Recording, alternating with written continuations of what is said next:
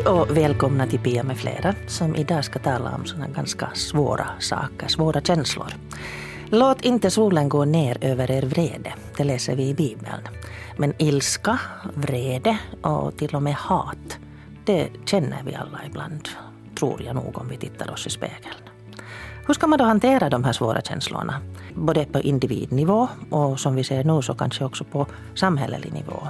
Det kokar av vrede i den offentliga debatten. Och är vreden, ilskan, haten bara av ondo? Eller kan de ha ett syfte? Kan de leda någon vart? Gäster idag är Lars Granskog. Han jobbar med att hjälpa människor att hitta, bearbeta sin vrede så att den inte blir till en destruktiv kraft. Och den andra gästen är Sunniva Drake som bland annat är bibliotekarie men också lär flickor självförsvar. Och hon är också en gammal feminist om jag får använda det uttrycket. Absolut. Bra. Och i programmet så kommer vi också att höra Jari Koponen som håller kurser i att bearbeta sin ilska. Och jag vill också jättegärna höra vad du tänker om det här med att vara arg. Får man vara arg? Kan det vara bra att vara arg eller lär man ofta barnen att inte vara arga? Och varför då i så fall? Skriv gärna till mig, pia.abrahamssonsnabelayle.fi. Och du hittar mig förstås också på Facebook på Pia Abrahamsson. Men om vi skulle börja med de här eh, begreppen, ilska, vrede, hat. Ni båda gästerna här, hur uppfattar ni dem? Är det samma sak eller har de olika toner? Alltså jag tänker på det sättet att, att eh, de kommer precis från, sam, från, från samma tänkande. Alltså jag ser det här på det sättet att vi lär oss allihopa ett tänkande som jag kallar för beskyllande tänkande, då vi är jätte, jättesmå. Och så länge vi är i det här beskyllande tänkande så ser det ut som om jag skulle ha en, en, en eh, radar uppe i mitt huvud som hela tiden skannar att vem, vem säger fel, vem gör fel. Och genast när jag hittar en sån person så då, då, då berättigar jag min vrede, min ilska. Men varifrån liksom. kommer den där själva känslan? Jag menar redan ett litet, litet, litet barn kan ju bli helt fullständigt topptunn och rosenrasande. Ja, men då har det här lilla barnet redan fått liksom en stor del av det här, det här tänkandet som jag säger här. Att, att vi allihopa får. Och, och barnet har fått det från sina föräldrar förstås. Eller andra vuxna som fanns i närheten av barnet liksom under den här allra första tiden. Så jag tror idag att de flesta barn liksom lär sig hela det här, den här biten innan de kan börja prata överhuvudtaget. Mm. Så det, det blir väldigt, väldigt Du tror inte att, att ilska eh, är en grundkänsla? Såsom välbehag, obehag? Nej, det är en det är misstolkning i princip. Mm. Jag menar, liksom, ilska är en misstolkning. En misstolkning på det att liksom någon annan har gjort fel, sagt fel eller gjort fel gentemot mig. Och i verkligheten så är det ingen som gör fel eller säger fel. Men kanske jag får en chans att förtydliga det lite senare. Det där låter väldigt intressant. Vi ska gå, gå in på det mera. För jag tycker ju nog att det är någonting som man känner i kroppen. Mm. Att det stiger upp. Vad säger du Sunniva? No, mm, jag har aldrig tänkt så här som Lars här sa. Att, att det skulle vara någon slags uh, någonting mm, som man liksom socialiseras till. Eller klart, det, klart man socialiseras till ilska också och vrede och hat och allt möjligt men, men, men för mig är det mera ett eh, en, en viktig känsla för igenkännande, liksom att, att känna igen sina egna känslor. Att det, det är liksom ett mätare på, på när jag tänker på ilska. Ilska är en, en någon slags eh, början till att hej, irritation. Vad är det, vad är det som händer? No, no, no. Här är någon, någon, den där typen han, han sparkar på den där. Mycket irriterad. Och så blir det ilska och så tar jag itu med saken. Eh, liksom att det, det, är en, det är ett mönster som jag använder i mitt liv. Det här med, med, sen blir det vrede när jag blir rikt, när den har lyckats sparka i huvudet den där människan. Och då är jag verkligen vred. Och då, jag, då, då har jag redan hoppeligen börjat handla.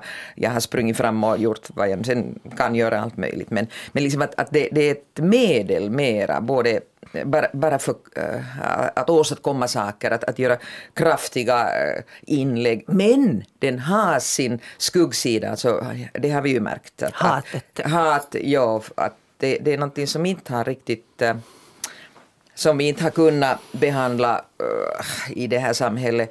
Eh, kanske orättvisorna har lett till att, att nu har det liksom helt eh, flyttfältet, det här, det här, den här vuxna, som, vuxna personen, utan det har, det har blivit en regression, total regression med, i, i hat och sånt här. Men, men att jag tycker att det, det är nu, de har olika grad, ilska, hat och, och så var det vrede. Ilska är liksom lindrigast. Det, det, är det liksom stundens den, det, ja, det är bara en reaktion, alltså på, mm. man blir irriterad. Hat är ju mera något som sitter i nästan i att man har, man har just samlat på sig. Ja, och jag, jag hatar, jag hatar någonting. Uh, så finns det den här, vad är inho? På svenska? Uh, avsky. Avsky, ja. avsky också liksom där, där är någonting som, ja. som, som används ofta. Mm, och sen hat, uh, vrede. Ja. Mm. No. Hur är det helt så här personligen om vi går, går till en egen upplevelse? Av, kan, kan ni komma på ett exempel när ni har blivit arga eller, eller ilskna eller, eller hatar någonting? Arg blir jag ofta. På vad? No, jag blir, alltså om, om, någon är, om jag upplever att, att någon beter sig så att säga mot jag jobbar ju alltså med, med människor mycket jag, och nu är jag chef dessutom, eller jag har varit chef i 30 års tid. Så jag liksom reagerar med... Jag reagerar, jag låter mig själv reagera. Det är, också, det är lite, man har lärt sig under dessa 30 års tid att, att det, det, alltså, det får inte vara den här, eh, det här personliga uh, ilskan eller, eller vrede som jag visar, utan det ska vara ett system. Jag använder det, alltså ilska och vrede som, som någon slags eh, systemiskt, när jag, när jag upptäcker att det är någonting som, som pågår där, där en, en annan förtrycker eller retas eller, eller mm, behandlar illa eller något sånt här. Så då, då liksom, eh, som chef så då kan jag visa det där, eh, den känslan som det väcker. Och det händer nog, jag skulle säga sådär varannan månad eller, eller, eller liksom att då när jag upptäcker, hej, den här behandlas inte, den här kunden behandlas inte väl, den här människan, den här kollegan behandlar inte, de här behandlar inte varandra väl och så vidare. Och då, då visar jag irritation, ilska, vrede någon gång, mycket sällan På vilket vrede. sätt? Höjer du rösten? Jag höjer rösten, jag säger hej, det här, så här gör man inte. Alltså det här, i det här, i, i vårt, på vårt uh, vår arbetsplats så, så, vi, har inte, vi har en annan regel, vi respekterar varandra och, och jag är nog sån typ som, som liksom använder det här. Jag är inte snäll alltså på det sättet. Jag skulle kunna säga att nej men kan vi inte vara lite vänligare mot varandra? Men nej, nej det, det är liksom inte min stil. Att jag har mera jag har accepterat det där att jag, jag, är, jag är mera en fightare, alltså jag, jag är mera en, uh, en vad, vad är kvinnlig knäckt alltså? En sån där som rider på en svart häst. Mm, okay. jag älskar liksom den, den tanken, den där rollen. Ja, mer att jag tar itu med saker. Där, där det finns orättvisor, då, då reagerar jag. Det är liksom min princip. Hur är det med personliga oförrätter om du upplever att Absolut. du blir... jag, jag, jag har mycket lättare att stå ut med hej, hej. Jag, jag menar personligt, att, ja, man kan tala illa om, om mig som feminist, man kan tala illa om mig som, som uh, mina barn kan, kan skylla på sin mamma och min, mitt barnbarn kanske kommer att tycka att farmor är nu galen och, och hit och dit. Det, det, är liksom, det är lite lustigt att, att det, det där som kommer på en själv, så det har, man lätt, det har jag lättare att klara av. Men att, att när det är någon annan som, så då, då, då är det mera mitt ansvar som vaknar och, och så använder jag vissa medel där. Mm.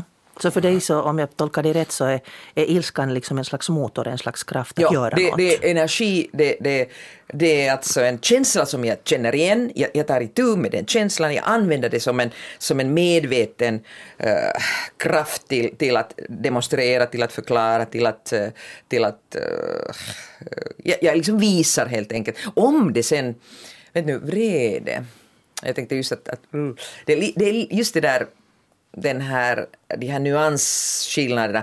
Om jag har någon gång ute på stan också reagerat med vrede och när jag har, det var en gång det var nu en sån här typisk en, en fyllbult Nej, nu, nu talar jag illa om honom. Han, han var lite påverkad. Han satt bredvid, eller mitt emot invandrare eh, och det där och så började han det där att Suomessa puhutaan suomea.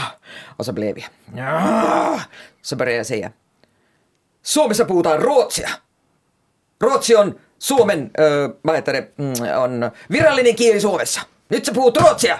Och, och liksom, ah, bara började, ja det jätteroligt. Han, han, var ju, han tappade ju sen liksom den där, eh, på, på något sätt, han började sen försöka tala engelska och, och de här invandrarna tittade liksom frågande omkring sig. Men, men, men, men hela, hela kupén lyssnade. Och jag, jag tänkte att yes, nu visar jag, sånt här gör man inte. Mm. Det är ju en jättestark kraft när någon blir arg. Jo, jo, jo. Alla, alla hör ju. Liksom, man talar om Guds heliga vrede. Jo, absolut. Man alltså, talar jag, inte jag om Guds hat, helig vrede. utan man talar om Guds heliga vrede. Okay. Uh, eh, Lars, du sitter och nickar och tänker ur en helt annan synvinkel. Men jag vill först fråga dig att om du upplever en personlig oförrätt. Om till exempel du blir behandlad orättvist.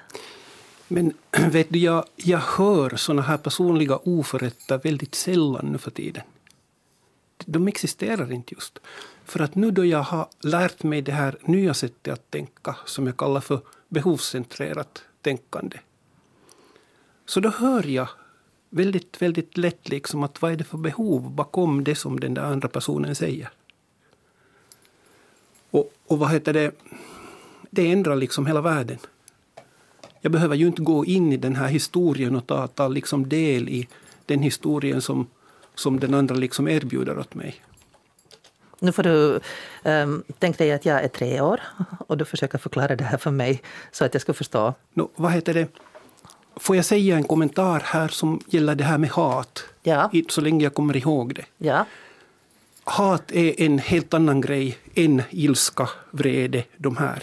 Hat bygger ju på det att jag, jag bygger upp fiendebilder i mitt huvud om till exempel då de här invandrarna eller de här turvapaikanhakijat, vad heter de, asylsökande. Eller en mor som man är besviken på, eller, eller någon i familjen som man har blivit ledsen på, jo, eller en alltså, arbetsgivare. Det är ju saker och ting som liksom upprepas och upprepas och varenda sån här upprepning liksom så sätter till en bit i, i de här fiendebilderna. Jag har ju själv sett det här väldigt, väldigt kraftigt då det är frågan om, jag har varit och medlat liksom, vad heter det, i, den här officiella medlingssystemet som vi har här i Finland.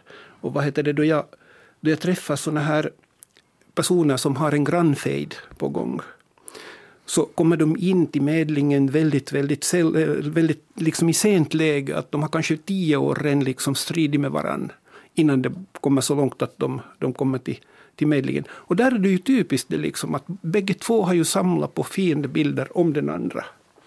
Den andra är helt galen och, och har olika fel och olika, olika slag. Och det, det, det berättar bägge parterna åt sina vänner och allting. Det är, liksom, det är det som de pratar om. Och det är ju samma sak med det här hatpratet också, att då vi håller upp det här hatpratet så är det väldigt lätt att ta del av det. Och liksom, då bygger vi upp de här fiendebilderna hos en stor grupp människor. Och då tror de att de andra, som vi pratar om, och vi tar nu asylsökanden, att de, att de är på något sätt annorlunda än vad vi är. Och egentligen, de, de, de ser, man ser inte bara det att de har precis samma behov. Men om vi håller det ännu på individplan. Jag tänker till exempel på klassiska släkterna Montague och Capulet, alltså Romeos och Julias ja. släkter, där det fanns liksom släktled efter släktled, det här hatet, som barnen förväntades växa in i. Mm. Så du menar då att man börjar se den andra via det här hatets ögon? Så länge du, som du är i det här beskyllande tänkandet så där, där, där ser du inte liksom, du ser inte vad det är frågan om för behov som ligger där bakom. Då du lär dig så småningom det här med, med, med behovscentrerat tänkande, så då ser du liksom. Om jag tar nu ett exempel som du bad om där, så, så vad heter det? Eh, jag hade här just för en månad tillbaka så hade jag en, ett eh, föredrag eller eller vad heter det, evenemang dit jag fick några människor liksom att lyssna på mig då jag pratade om, om, om, om vad heter det, att behärska sin ilska. Så det var ett ungt par som kvinnan sa åt mig att de strider väldigt ofta och vad heter det, bad jag om ett exempel så sa hon att nå, det var bara ett par kvällar tillbaka så då satt vi båda två hemma och så tittade vi på Facebook och vi postade olika saker på Facebook och ett tu tre säger mannen att det är helt skit det där som du har postat. Och så blev det jättestor strid där. Sa jag att men det var ju konstigt att vad du skulle ha kunnat sagt åt honom så är ju bara det att okej okay, att jag hör att du inte tycker om min postning. Det är ju där. Varför ska jag behöva börja strida liksom? För att den andra har postat någonting som jag inte tycker om. Eller som han inte tycker. Eller jag har postat någonting som inte han tycker om. Det är ju, Nu skulle jag bli arg också. vad sa du? Varför, nu skulle jag bli arg också. Varför säger du så där? Vad har du för rätt att säga? Kritisera mig? Man behöver inte ha någon rätt till det. Utan vad heter det? Det gör man ju i alla fall. Om man är i det här vissa tänkande. Det här beskyllande tänkande. Och så tar den andra emot direkt bara. Att, och så blir det en strid. En fullständigt onödig strid. Jag har ju alltid varit överviktig. Så vad heter det om någon säger åt mig till exempel att oj vad du är fet. Så säger jag att okej, att jag hör att du är kanske orolig över min hälsa och skulle vilja att jag skulle väga mindre. Varför skulle jag bli arg? Det är så enkelt det här, bara man lär sig det. Det låter nog som en sån här mental kullerbytta för mig. Men det är ju det som Men det jag är förstår- frågan om. tänker du, Sunniva? Jag, jag tycker nog det här det är ganska roligt. Jag försöker skriva upp det behovscentrerat. Alltså jag använder ju absolut ilska, ilska och, och vrede behovscentrerat. Jag, jag, jag, jag har aldrig hört den där termen men, men det där men det är ju vissa behov jag har och då, då när, jag, när, de, när de uppstår, alltså behov att rätta till saker, så då tar jag till de här medlen och använder dem. Så att jag förstår liksom det där ordet, eller det där behovscentrerat på det sättet. Sen det här, vet nu, det som du liksom, att jag skulle avstå, eller, men du menar inte att jag skulle avstå från det här, det här uh, att när jag vill uh, markera någonting så, så tycker du att det är okej att jag använder det som, den metoden som jag tycker om, det som jag har vuxit in. Det kanske det är besk, eh, är det beskyllande tänkande? Jag, jag, jag, I, i, syn, I synnerligen hög grad. Ah, okej, okej. Men det Alltså du ger liksom tillbaks på samma sätt Ja, som du ja, hör att ja, den andra, precis, andra gör. Okej, okej. Nu, nu, nu. Jag, jag lovar absolut inte att jag lär mig något av det här, men Mm. liksom i, i praktiken, men, äh, eller ändrar mig för att, för att jag har liksom praktiserat det här så jättelänge nu och trivs med det och tycker att folk liksom lär sig, det, lär, det, det blir en ener, mera energiskt. Men jag borde alltså då, att, jag borde säga att Uh, den, här, den här finnen som, som nu var lite påverkad, jag skulle ha sagt någonting annat åt honom. Vad skulle du, ha Hej, sagt? ja, eh, f- eh, du tycker väl ändå att, att man får tala svenska också? Eller, eller varför får- man inte tala andra språk? Eller vad, vad borde jag ha? Om, du liksom? säger, om du säger så där så då går du in i hans historia Ah. och börjar spela en roll i hans historia. hans skådespel då, så att ja, hans skådespel. Ja, och det ska jag inte göra, eller? Naturligtvis inte. Bra. Ja, men skulle det? vad, vad skulle du säga? Du har två möjligheter. Du kan vad heter det, höra honom empatiskt. Nå, det hade jag ingen lust med, ja. Nej, just Nej. det. Okej, nå, det andra, den andra möjligheten är det att du begär någonting av honom. ja. Utgående från ditt eget behov Ja, det var det som är aktivt svenska. just då. Det var det. Nej, du har inget behov av att tala svenska, men du har ett behov av att, att han skulle relatera till de här inflyttade människorna på ett mera vänligt sätt. Jo, absolut, ja. Och det är ju, det är där, där du har liksom Ja. det, det här att han, att han skulle liksom, vad ska jag säga, hans eh, attityd till de andra förhindrar honom liksom att, att så att säga vara vänlig mot dem. Ja, och då tog jag ju uppmärksamheten mot mig själv genom att eh, Ja, precis, hävda, ja. hävda liksom att jag, hej, hej, nu, nu sysslar vi något an, med något annat, det där accepterar jag inte.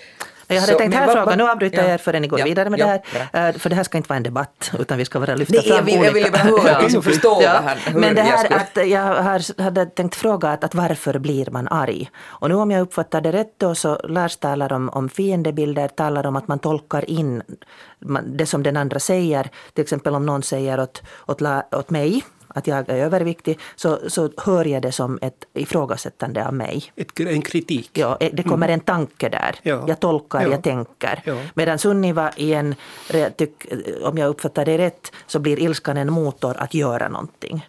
Att, att, eh, ilskan, det att bli arg betyder att få kraften, att sätta ner foten, få kraften att eh, Också agera. revir, det, det har mycket, det kan användas mycket till, till Mm.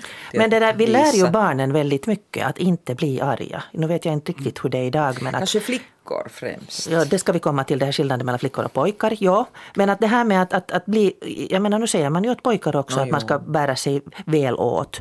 I skolan till exempel, om, om, eh, eller i dagisgruppen, om barnet börjar agera ut, så säger man nej, nej, så där får man inte bära sig åt. Tänk nu vad lilla Kalle blir ledsen om, om du tar hans bok och, och skriker åt honom. Så varför är vi rädda liksom för den här kraften som finns i den här ilskan? Nå, den är ju väldigt lätt destruktiv. För att det som händer så är ju det att det här eskalerar väldigt snabbt till en jättestor strid och man kanske går och börjar slå varandra eller någonting sånt och det, det vill vi ju inte förstås. Men eh, alltså, så som jag tänker det här så jag, jag håller helt med dig om, om det att ilskan hjälper oss liksom i svåra situationer. Och den har vi, vi har behövt ha den liksom under, under vad heter det, mänsklighetens utveckling. Ska vi, säga. Det har, vi, har, vi har genomlevt sådana tider då vi har liksom blivit tvungna att strida emot naturen, eh, djur, onda människor och så vidare liksom för att klara vår plats här i världen. Och då, då, vi, då vi blir ilsken så får vi en injektion adrenalin och då kan vi antingen springa iväg därifrån eller också liksom strida väldigt hårt liksom mot de som kommer emot. På det sättet har det fungerat, men inte i den här världen behöver ju inte ha just sånt här längre. Jag håller helt med om det att det, det uppstår små situationer där, där, där det här säkert fungerar riktigt bra. Men det som vi generellt behöver ha i den här världen så det är ju liksom ett gott samarbete med precis alla människor runt om oss. Inte på det sättet att vi har fiendebilder mot några som vi inte kan jobba ihop med. Utan vi behöver liksom kunna, i synnerhet på arbetsplatserna, jobba ihop med alla. Så bra som möjligt.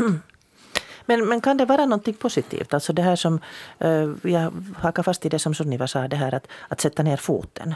Att ta liksom sin plats. Att göra det med, med, då är det ju en ilska som inte har en fiendebild. Utan det är bara ett stopp. Ja, alltså det är ju det som uppstår då i stunden precis. Och då reagerar man på det sättet. Okej, det är ju en, ett, ett sätt. Det har vi ju tränat nu liksom hur länge som helst. Då. Och vad heter det, det ser nu inte så där riktigt jättebra ut i världen.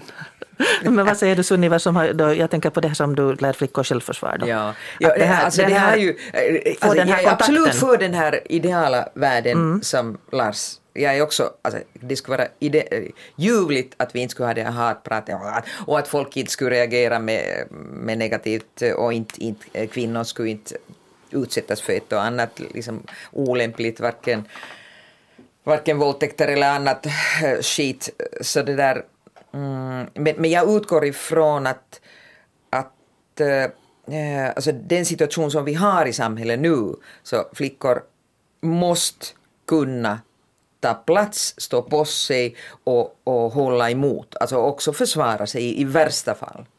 Att, att, att det där, att det, Mm. Men där är ju också, om man tänker på Lars terminologi, så det är ju ett behov.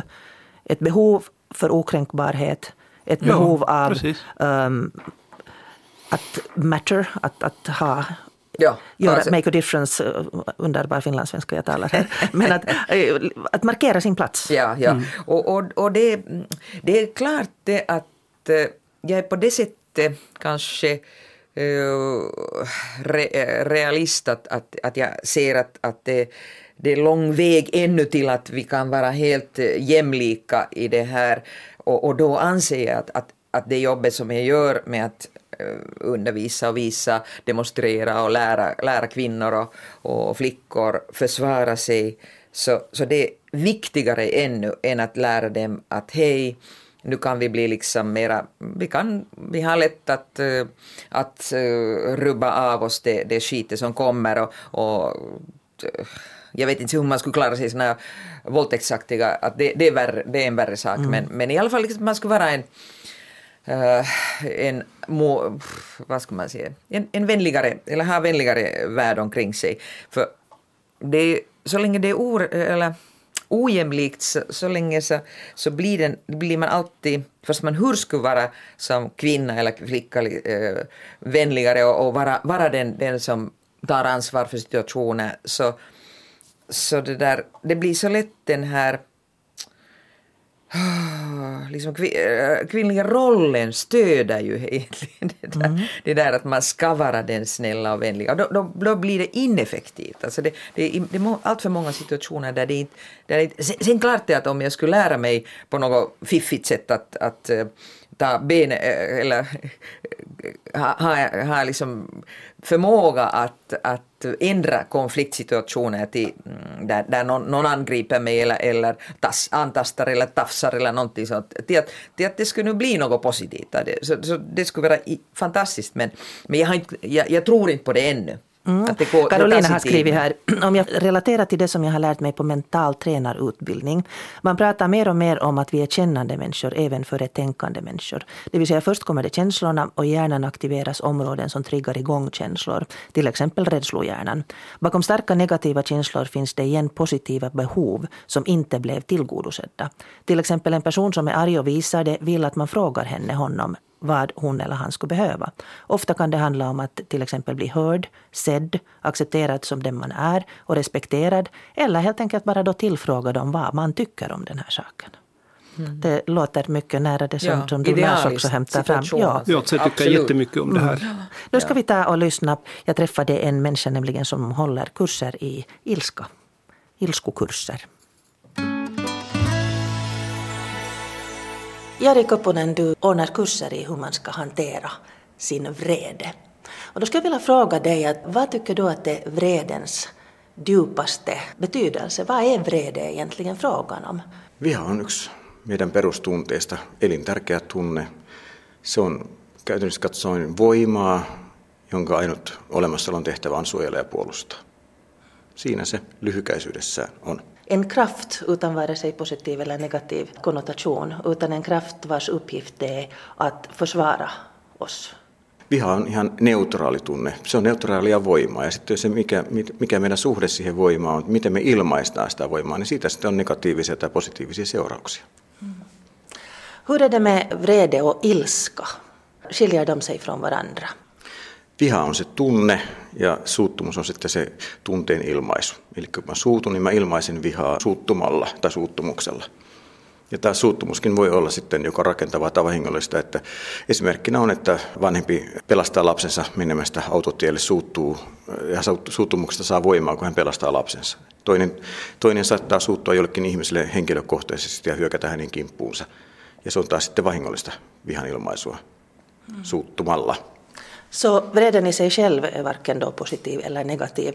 Men den kan leda eller leder till ilska. Ilska är då ett sätt att utagera vreden. Och det kan då vara positivt, till exempel det att man blir väldigt arg på ett barn som håller på att gå ut på vägen och hastiga tag rycker det undan bilen. Eller sen det att man blir personligen sur, arg på en människa och eh, till exempel attackerar den. På dina kurser så använder du också en metod där man släpper ut sin vrede genom att skrika och, och slå mot en madrass eller mot en säck. Upplever du att ehm, det på något sätt finns ett kärl i oss med någon slags stinkande vätska som vi behöver hälla ut ut oss. Tror du att det hjälper att få ut det? Joo, purka, vihan purkaminen on yksi yksi osa sitä helpottamista. Se on vähän niin kuin painekattilasta pääsee höyryä pois, niin se paine pienenee silloin sisällä, se on ihan ymmärrettävää. Mutta jotta siitä sitten olisi oikeasti hyötyä, niin siihen purkamiseen tarvitaan myöskin tämmöinen niin kuin kohtaaminen, dialogisuus, vuorovaikutus, että mitä mun sisällä on, mitä minusta purkaantuu sen vihan purkamisen avulla. Että mä opin ymmärtämään, että miksi minä olen padonnut niitä tunteita sisälle. Ja silloin kun mä pääsin niiden kanssa rauhaan ja jotenkin tutuksi, niin silloin sitä seuraa hyvinvointia ja, ja, ja turvallisuutta. Mutta jos mä pelkästään puran vihaa, menen vaikka yksin purkamaan itse kamppailulajin harrasteena, niin tiedän, että on hakannut säkkiä paljon. Ja jos mä puran säkin hakkaamisen niitä oloja, niin ei ne sitä parane, ne vaan pahenee. Så det är att, att få de här känslorna ur sig genom att till exempel, som Jari själv har varit en kampsportare och få slå riktigt ordentligt. Så det kan lätta på trycket, precis som en tryckkokare måste öppnas ibland. Men om man inte blir bekant med vad som är bakom de här känslorna, vad, vad ilskan, vreden försöker berätta, så då blir ingenting bra utan det kan snarare bli värre. Um, för många människor så är det säkert ganska främmande det här att man bland andra människor till exempel med en majla slår på en säck eller, eller boxas medan man skriker och får ut sin ilska. Men många går ju och hugga ved.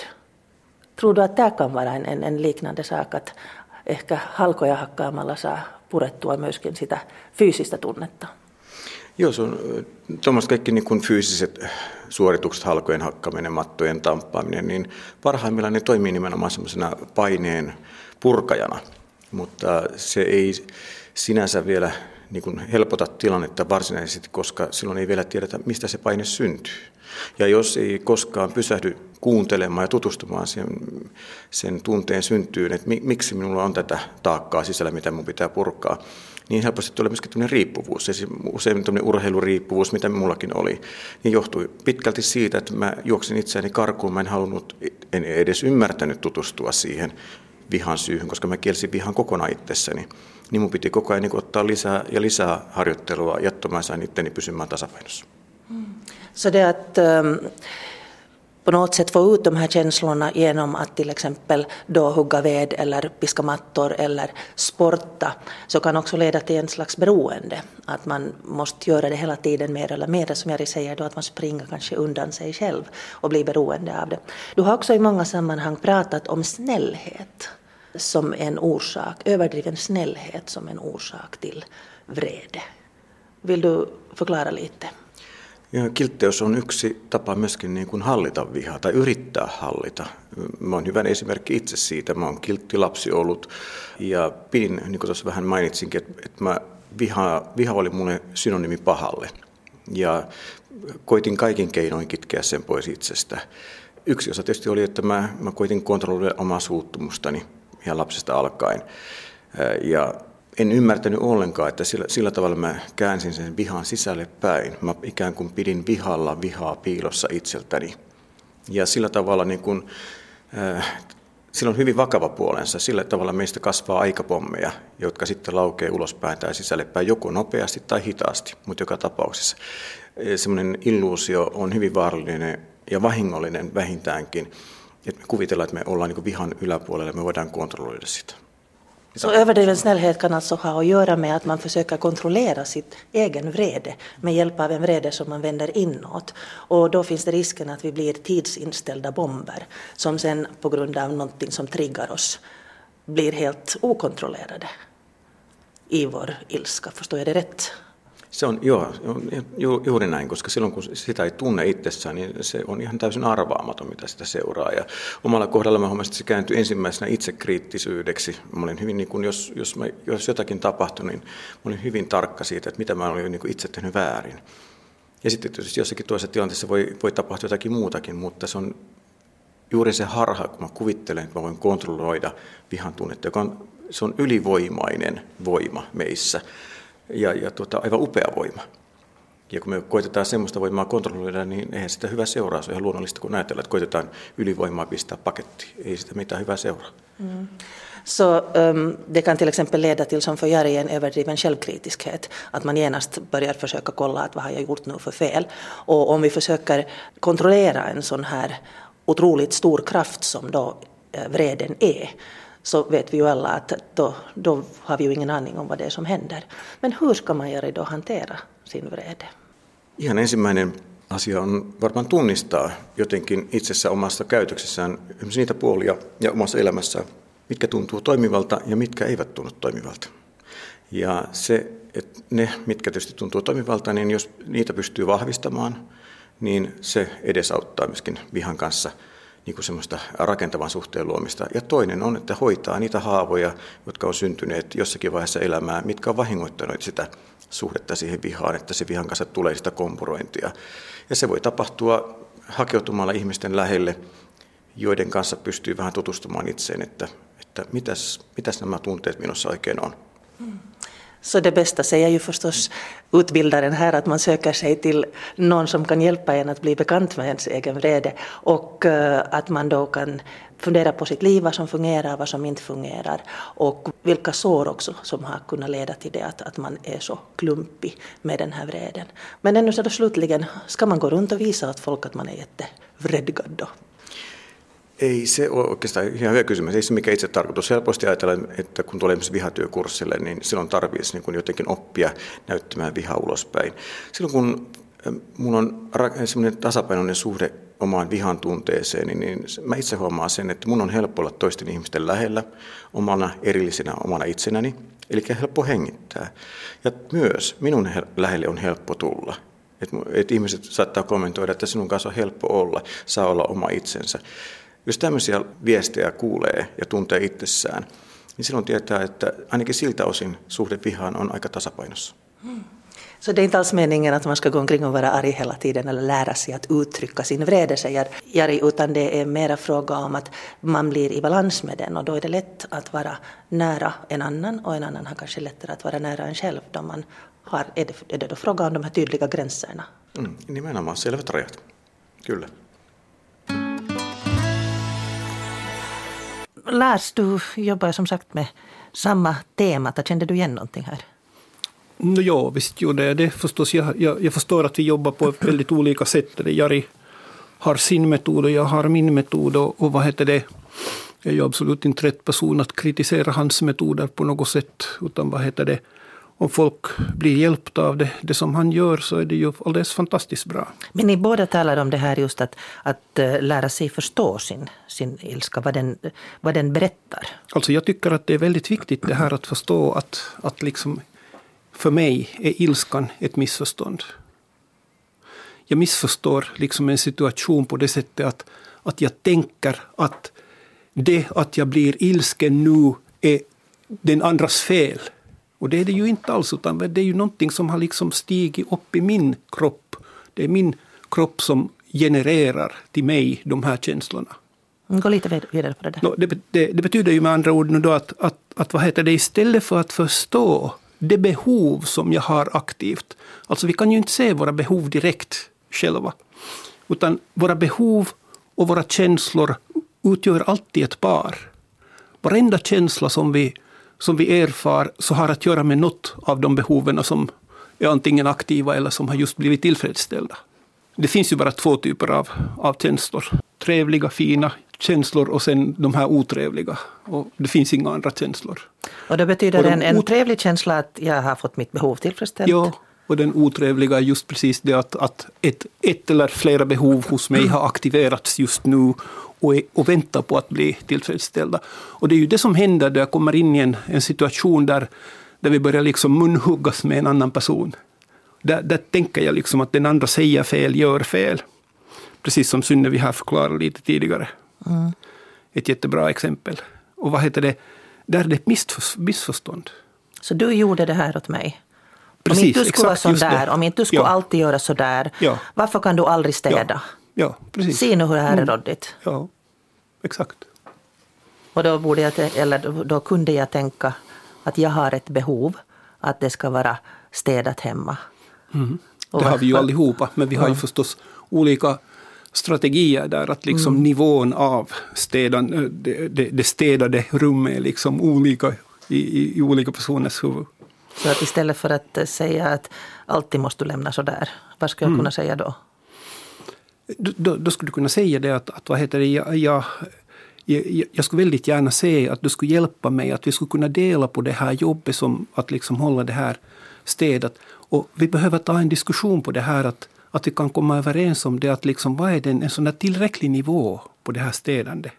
För att du förstår att, att alltid då det är frågan om ett parförhållande så finns det en som är en städfrik och en som är precis tvärtom. Mm. Och då är det väldigt svårt liksom att Men om vi tar någon av de här svårare situationerna då vi kommer Sunniva snart att prata om det här med, med kvinnors ställning och kvinnors vrede och kvinnors snällhet. Men en situation då jag blir attackerad till exempel fysiskt, liksom fysiskt, attackerad. Då, då någon, någon, eller, eller verbalt mm. blir attackerad, någon, någon går på. Lilla horan. Ja. Mm. Och jag har ett behov av att bli respekterad. Mm. Okej, okay, men då, då, då har du igen det här som jag sa tidigare, du har två möjligheter att, att gå utifrån. Antingen så går du utifrån det, liksom, vilket behov den där andra har i den situationen. Mm.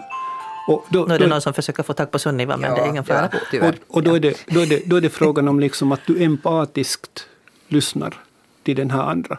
Eller också så är du, är du väldigt medveten om vad du har för behov faktiskt som nu inte alls blir fyllt i den här situationen. Och så går du utifrån det och begär någonting av den andra. Hej, kan du visa mig lite respekt? till exempel. Men eh, det blir också lite så här att det är lite vagt. Att no, visst respekterar jag dig, kan, kan den andra säga. Fast du inte är erfaren det Mm. på det sättet. Jag menar liksom att, att du, du borde liksom säga det kanske lite klarare. Att om du använder sådana här ord Sara skriver så. här. Eh, det viktiga med behovstänkande är också att identifiera sina egna behov. Först underlättar det att inse att den andra bara berättar om sina behov. Jag behöver inte se den som min fiende som jag behöver försvara mig inför, utan som en människa med behov och inte särskilt utvecklade förmågor att uttrycka dem. Men sen behöver jag också gå till mig själv. Vad har jag för behov och hur tar jag hand om dem? Mina behov av respekt, hänsyn, varsamhet, jämlikhet och så vidare. De behöver jag också ta hand om. Men i det skede som den andra är känslomässigt upp i varv kommer den troligen inte att höra mig särskilt väl. Och attacken är inte bästa försvar. An eye for an eye makes the whole world blind. Men för att före jag reagerar och handlar per automatik identifiera både mina egna och den andras behov ger bättre förutsättningar för ett konstruktivt handlande. Inne på samma bra. linjer där det är frågan om den här non-violent communication Ja. metoder Ja, som då Lars väldigt mycket talar om och, och som jag varmt rekommenderar du som lyssnar så, så sök reda på det för att det är faktiskt det är en mental kullerbytta och en ganska uh, salto mortal tycker jag.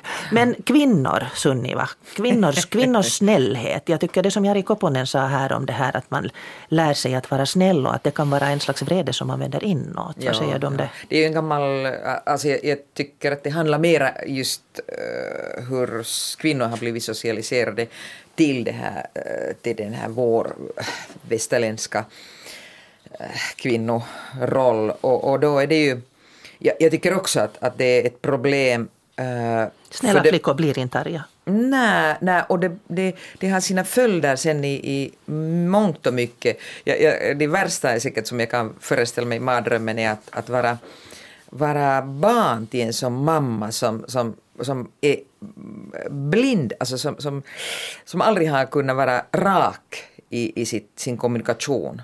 Och sen vara barn till en som, för min pappa berättade alltid om, om sin, sin eh, adoptivmor och hon, hon var sån där då, alltså, alltså hat, eh, doldishatare och, och det, det är hemskt alltså att, att Änglarna i himlen gråter när mammas snälla flicka bär sig åt sådär. Ja, och sen, sen med, med uh, tänderna framme säger kära barn. Liksom, att, dubbla budskap. Oh, att jag, jag ser att det här finns. Alltså, Alltså, allt tror du att den här ilskan kan vara en, en befrielse? Nu sätter jag ordet i din mun men...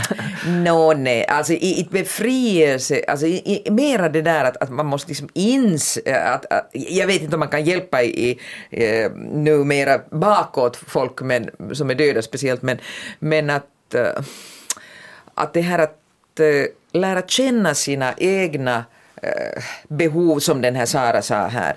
Och, och sätta, liksom själv bestämma en massa av gränser och, och hur, jag, hur, jag må, hur- jag mår om jag uttalar mig så här, om någon annan antastar mig eller eller säga det här exemplet, äh, Lars exempel av det här att, att när någon äh, talar krävande åt en eller säger anklaga, eller man hör liksom anklagande. Så att, att helt enkelt, det, det, ska, det är bättre att försöka lära sig. Jag är, jag är förlorat fallren, jag, jag har inga, inga problem. Jag drar med humor allt. Kan det vara att våga säga att hej det där Ja, gör mig... absolut, att- Jag, jag, jag, jag har ett behov just av res- respekt. Ja, Jag ja. har ett behov av att du talar vänligt Och till det, mig. och det är någonting som, som när en kvinna så, så att säga kämpar med den här problematiken så då, då tycker jag det är helt, jag, jag accepterar, jag är tolerant, jag accepterar att då är man vred, ilsken, liksom, och också att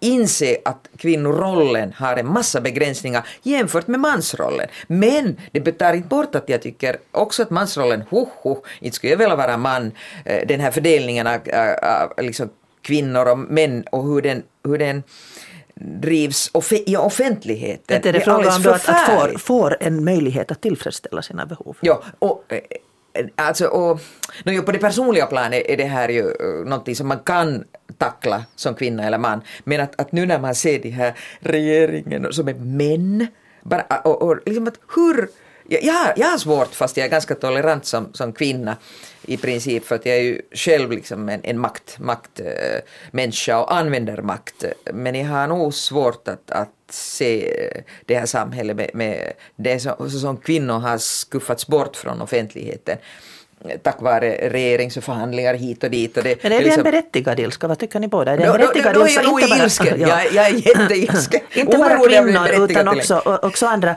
Um, Jan-Erik Andelén skrev en ledare för en tid sedan om ilskan och hatet som florerar i den samhälleliga diskussionen och undrade då var den kom ifrån. Och mm. Den tar det ju ofta då uttrycker en aggressivitet mot de främlingar som kommer hit. Men också mot eh, företeelser som feminism eller olika politiska åsikter och sånt språkbruk som nog aldrig tidigare skulle ha kunnat tolereras. Så det är helt acceptabelt i en, en till och med offentlig media debatt och folk står med sina egna ansikten och namn bakom de här mm, uttrycken. Um, vad, är, vad är det, alltså det som du Sunniva talar om, ilskan som kommer från att man uh, är orättvist behandlad. Alltså att man förnekas de möjligheter att tillfredsställa sina behov. Uh, är det den, varifrån kommer den här uh, 17 ilskan som finns? Alltså, det kan ju inte bara ha att göra med de asylsökande eller att det kommer främmande kulturer mm. nu. Utan det måste finnas ett pyrande hat som nu får en chans att komma ut. Vad är det frågan om? Alltså du menar att det finns någon behållare som, som heter hat och sen så rinner ja, det ut lite grann därifrån. Jag undrar varför, jag tycker det sånt, rinner över från alla håll för tillfället. Någonting sånt där existerar ju givetvis inte, utan vad heter det, äh, ilskan uppstår, hatet uppstår, hatet, hatet är lite annorlunda som jag sa där tidigare. Mm. Det är ju mm. frågan om de här fiendebilderna som vi så småningom bygger upp i vårt huvud. Är det de som och, nu sen rinner ut över alla bredder? Alltså det är ju det att vi deltar i den här diskussionen. Men, men det finns ju alltid liksom riktiga behov där bakom. Och till exempel då det gäller nu de här asylsökande, så det, där är ju behovet vad heter det, av trygghet, säkerhet här i landet. Eftersom vi har ju hemska historier som vi hör hela tiden om hur, vad som händer där i Syrien och de, de gör hemskheter där hela tiden. Och vad heter det, vi är ju förstås väldigt rädda för det att det här är någonting som sprids här i vårt land. Så det är ju på det sättet, det är ju helt naturligt och riktigt, inget problem med det alls. Och alltså det, stora... det är ett gott behov att få själv känna trygghet? Alltså vi har allihopa, oberoende om vi är från Syrien eller från Finland, så har vi ett behov av trygghet. Och i Syrien så tillfredsställs det absolut inte alls nu. Så det är ju därför som de är på väg hit. Eller någon annanstans, så att, där det ska vara eh, säkrare och, och, och, bättre att bo. Det är ju jätte, jätteviktigt här nu att förstå att alla människor, precis oberoende var vi lever och bor i den här världen, så har vi precis samma behov. De som kommer från Syrien har inte... Det finns inga andra behov hos dem än vad vi har här, vi finländare. Och nu är det ju bara det att, att vi känner inte dem. Vi ser att de är främmande människor och så hör vi de här historierna om hur de har våldtagit våra flickor och, och, och, och sådana här saker. Så, så vad heter det? det är ju det som bygger på de här fiendebilderna. Och så börjar vi fundera på det att vad är lösningen på det här? Och lösningen är ju det att vi, vi, vi vi tar livet av dem eller så kör vi iväg dem härifrån så, så de inte stör vårt liv här. Så krig är egentligen ja. de, de, de, ultimata fiendebilderna? Ja, och jag, jag, jag är nog princip. överens om att, om att det här det är ett stort problem, det här, det här otrygghetskänslan, den här rädslan mm. som man upplever av, av någonting. Uh, det är ju elementära saker som har ändrats nu. Alltså jag, jag reagerar på hösten så att första gången i mitt liv är jag i ett totalt nytt historiskt skede i, i, liksom i samhället. Att jag, jag, har, jag har aldrig varit om så här häftiga förändringar. Europa, vad Europa nu står inför. Och, och det, för att jag menar, jag, min mamma levde genom andra världskriget eh, och så vidare. Men, men vi har, jag har inte haft någonting så här, så här omvälvande för Finland och Europa och resten av världen. För att inte tala om Syrien och andra, andra mm. länder. Så att, så att vi är liksom i ett historiskt skede där, där jag, jag, tror att, att folk liksom har, har tappat nog... Jag, är det rädslan? Alltså? Det, det är den här rädslan som har uppstått hos folk. Så, så det är just den här uh, paniken inför, inför att världen ändras omkring en. Det känns obehagligt att världen ändras. Men, men vissa av oss, så jag bland annat tillhör de där som, som okej, okay, så jag försöker liksom acceptera, äh, acceptera så snabbt som möjligt och, och smälta det här. Men vad tänker ändras. du om, om den här, det här hatpratet? Jo, det som... har jag sen svårt med. Men jag, jag, jag försöker, varför, varifrån tror du det kommer? Ja, det, det, är det här, uh, den här som uh, att, att, att uh, jag, jag har talat om, om att lite elakt att, att det är mentaliteten av eh, slavmentalitet som, som, liksom, som har vänts nu. Att jag, jag har fått makten. Nu får jag bestämma vem som kommer till Finland. Nu ska jag bestämma vem som gör här någonting. Nu ska jag bestämma, för jag är hotad. Jag, totalt, jag, jag har känt, alltså de, de människorna som reagerar med hat nu, så det, det är inte enskilda människor, men den här, det här fenomenet tycker jag kommer från den här mentala, liksom att, att hej hej, att nu ska ingen mera köra med oss, nu, vi bestämmer. Alltså, men det finns ju total samma, makt, ja, eh, samma hatretorik finns ju också mot kvinnor som tar jo, plats. Jo, och där går alltså kvinnorna, våra kvinnor är si och så och vi ska försvara dem. Och vi, vi vissa av oss kvinnor tittar åt Hej, varifrån kom det här nu? Här har vi fått försvara oss mot er och nu plötsligt ställer ni upp på någonting som vi inte behöver. Men varifrån tror du att det kommer, den här ilskan? Det är nog, det är den här äh, rädslan och osäkerheten, den här att man tappar fotfäste och samhälleligt, alltså den här fördelningen, det, det har nog skett häftig äh, ekonom... Eh, jag, jag, jag tillhör dem som, som lägger till det här att, att de här klyftorna mellan folk, de har ökat i Finland, vi har större inkomstklyftor, vi har arbetslösheten, är, är, mm, mansrollen är, är nog illa däran. Om man tänker på de här jag, jag, jag, kan inte säga att det är bara mellersta Finland, norra Finland och östra Finland som, som producerar det hat, hatpratet. Det finns här också. Men att, att mansrollen, den utsatta mannen, ensamma män, äh, inte vet jag varifrån de här, de här ut, de här explicita, de här, sans of, de här engelskspråkiga sans of orden kommer till exempel. Så vad, vad är det liksom Varifrån kommer de här männen? De, mm. de, vad är det de har för bakgrund? Är det, är det verkligen så att, så att de, de, de vill ha makt, visa någonting? Liksom att deras skräck väcker hos dem den här, den här mm. aktiviteten. Nu hatar vi alla andra och, och äntligen har vi hittills våldtagit kvinnor men nu slutar vi. Jag hoppas att de slutar. jag har här en bok som... Men nu får, nu får ja, Lars säga Men jag måste citera här, jag har en bok eh, här som bland annat Lars har varit med och översatt. Alltså det är Marshall B. Rosenberg som har egentligen byggt upp den här non-violent communication-metoden. Det är att uh, utgå ifrån sina egna behov och, och inse att uh, de här fiendebilderna kommer av att man tolkar in i det som de andra säger. Men då jag läste den här så, så var det uh, i några sammanhang som det kom fram att då man kommer igenom den här ilskan, då man identifierar sina behov istället för att se att det beror på den andras beteende, så är det andra känslor som kommer fram. Så som sorg. Mm. Sorgen är ju under där. Och rädsla. förlust, mm. förlust. Och rädsla, förlust. vad säger ni om det? Mm. Finns det ja, liksom, ja, är, är ilskan bara ett tecken för annat? Mm. På ett, jag, jag talar mycket om att det är liksom förlust nu. Det, det, det, det som vi reagerar på. Vi förlorar någonting. Och då kommer det hat och ilska mot just de här fiendebilderna som, som mm. du säger. Att, att det är liksom, på, ett, på ett visst sätt förstår jag men, men det, det betyder inte att jag accepterar det. Mm. Alltså de här, de här Finns det ett sätt eh, Lars, att hitta fram till dem? Till de här andra känslorna ja. menar du? Det är, ju, det, det, är klart att det finns. Genast då jag, då jag får bort de här fiendebilderna. Att jag verkligen liksom vet att vad är det frågan om liksom för behov hos mig som gör det. Att jag tänker på ett sånt där sätt. Jag tror ju att det är de andras fel. Det är på grund av det att de här asylsökandena har kommit in i såna massor hit nu. Att det är de som har fel, det är de som gör det att jag tänker som jag tänker eller känner som jag känner. Men det är ju bara liksom mina tankar som för mig till det att jag tänker på det sättet. Utan vad heter det, det som ligger bakom är ju det förstås att de kanske utgör ett hot här liksom för vår säkerhet i vårt samhälle. Eftersom vi har hört sådana historier. Så det är mina tolkningar? Av... Det är bara mina tolkningar. Och sen förstås det här andra stora behovet är liksom behovet av utkomst. De kommer att tävla liksom mot våra jobb här och de kommer att ta de här jobben av mm. oss. Jag funderar på det, jag läste en, en ganska bra analys i Helsingin om, att, om det här hur um, just vår trygghet, att det, det blir en, ett, ett, vårt behov av vår trygghet och vår utkomst blir vi rädda för att inte, inte bli tillfredsställt.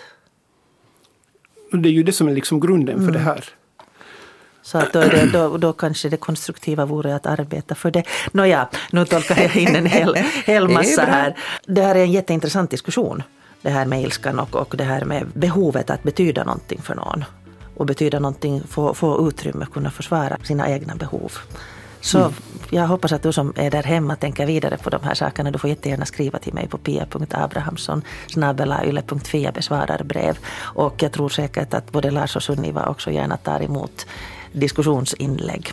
Tack för att du var med i den här diskussionen, Lars Granskog. Tack för att du var med här i diskussionen, Sunniva Drake och också Jari Kopponen, som vi hörde här tidigare, så var ett väldigt viktigt bidrag. Och jag hoppas ju faktiskt att vi går vidare i den här för så som samhället ser det ut just behövs, nu så, ja. så skulle man ju väldigt gärna vilja att det skulle kunna få finnas trygghet. Ja. Ha en bra fortsättning på dagen.